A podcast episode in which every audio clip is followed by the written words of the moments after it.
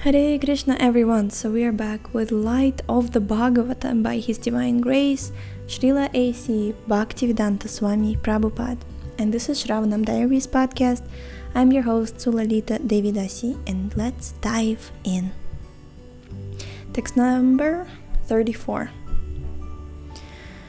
Small pools of water accumulate during the rainy season, and in the autumn, they gradually dry up. The little creatures playing in those small pools do not understand that their days are now numbered and will end very soon. Thus, they are like foolish men who do not care for the nearing day of their death, but become absorbed in the so called enjoyment of family life. Purport. Foolish politicians are too attached to family life. A big politician means a big family man. An ordinary family man is attached to his limited family of wife and children. But big politicians extend the same family feeling to a wider circle and thus become encumbered by false prestige, honor, and self interest. The politician never retires from politics, even if he has enjoyed many comfortable posts like that of minister or president. The older he is, the more he is attached to his false prestige. Even at the fag end of his life, he thinks that everything will be spoiled without him. He is so foolish that he does not see that many other politicians who thought like him have come and gone, with no gain or loss for want of them. These family men, big and small, are like the small fish in the pools of water that gradually dry up in the autumn. They are foolish because they think that their attachment to their family, even at the end of their lives, will be able to protect them from the cruel hands of death. As already mentioned, the human life must be divided into four component parts the student life, the householder life, the preparative life, and the life of dedication to the service of the Lord. One must retire from all sorts of family life, big or small, at the age of 50, and thus prepare for the next life. That is the process of human culture the householders are allowed a pension, pension from service, so that they can live for a higher cultural life. But foolish men, reluctant even to accept this pension, want to artificially increase the duration of their life. Such foolish men should take lessons from the drying pools of water and should know in their own interests that life is eternal, continuing even after death. Only the body changes, whether spiritually or materially. An intelligent man should be careful to know what sort of body is going to be awarded to him and thus he must prepare for a better life in other planets, even if he is reluctant to go back to Godhead. Text 35 When the small pools of water become too hot because of the scorching heat of the autumn sun, the poor small creatures with their many family members suffer terribly, as poor householders with too many family members suffer economic strains and yet go on begetting children because of uncontrolled senses. Purport Human life is meant for controlling the senses, for uncontrolled senses are the cause of material bondage. But for fools, sense enjoyment is the pivot of life's activities. pivot of life's activities. All men undergo hard, laborious duties all day and night, and in all seasons of the year, only for the sake of sense pleasure with their mates. These foolish creatures have no information of other enjoyment. In a godless civilization, especially, sense pleasure, accepted in the name of culture and philosophy, is all in all. Men who are addicted to this pleasure are called kripanas. When the kripanas have too many children, they suffer the scorching heat of family life. And then similar leaders advise them to undertake family planning.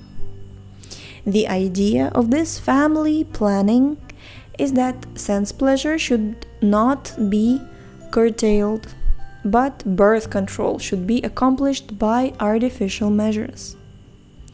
Such methods of birth control are called Bhruna Hatya or killing the child in embryo. Such killing is a sinful act, and in the revealed scriptures, a specific hell is designated for those who commit such sins.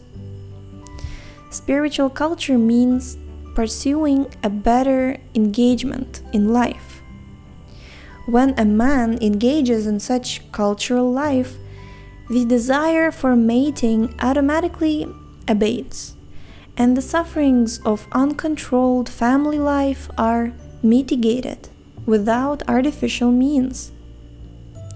The attention of a human being, therefore, should be drawn to the cultivation of the human spirit, for this will gradually protect him from all sorts of discomfiture and elevate him to a higher status of life for real and eternal enjoyment in personal contact with the personality of Godhead, Sri Krishna. Text number 36. With the progress of the autumn season, the moist earth and muddy places begin to dry up, and the green vegetation begins to fade. This drying up and fading resembles the gradual disappearance of the false sense of affinity and ego. Purport Progress in cultivating the human spirit entails the gradual disappearance of the materialistic ego, covered by ignorance, passion, and so called goodness. The spirit soul thinks himself all in all and is covered by a false sense of ego. Thus, he falsely identifies the soul with the body and his bodily relations with material things become the objects of his attraction. This false identification and attraction for matter gradually dry up and fade away by success in the cultivation of human spirit. This is the effect of such higher cultivation. Progress in spiritual culture brings about the disintegration of false ego and material attraction.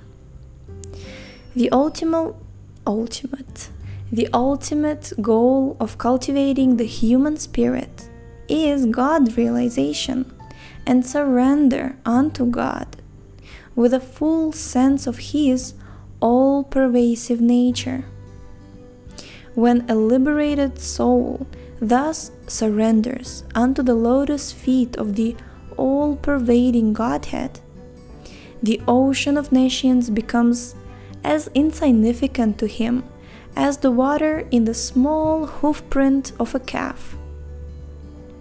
He at once becomes eligible to be promoted to the spiritual kingdom. And he has nothing to do with this miserable land of the material world. Cultivation of the human spirit is not, therefore, mere adjustment of materialistic anomalies. It is the process for preparing oneself to be promoted to the spiritual kingdom. No one can adjust the sufferings of material existence. But by spiritual culture, one can elevate himself from the effects of such miserable life. As an example, one may cite the condition of a dry coconut. The dry coconut pulp automatically becomes separate from its outer skin. Similarly, the outer skin, or the gross and subtle material coverings of the soul, automatically separates from the spirit soul. And the spirit soul can then exist in spiritual existence, even though apparently within the dry skin. This freedom from the sense, false sense of ego, is called the liberation of the soul. Haribol, I really love this example. I really love this example the dry coconut pulp becoming separate from the outer skin, meaning we have our gross and subtle material coverings, but inside, inside that active life of spiritual existence is just making us unaffected by the external material, the effects of the external external material life.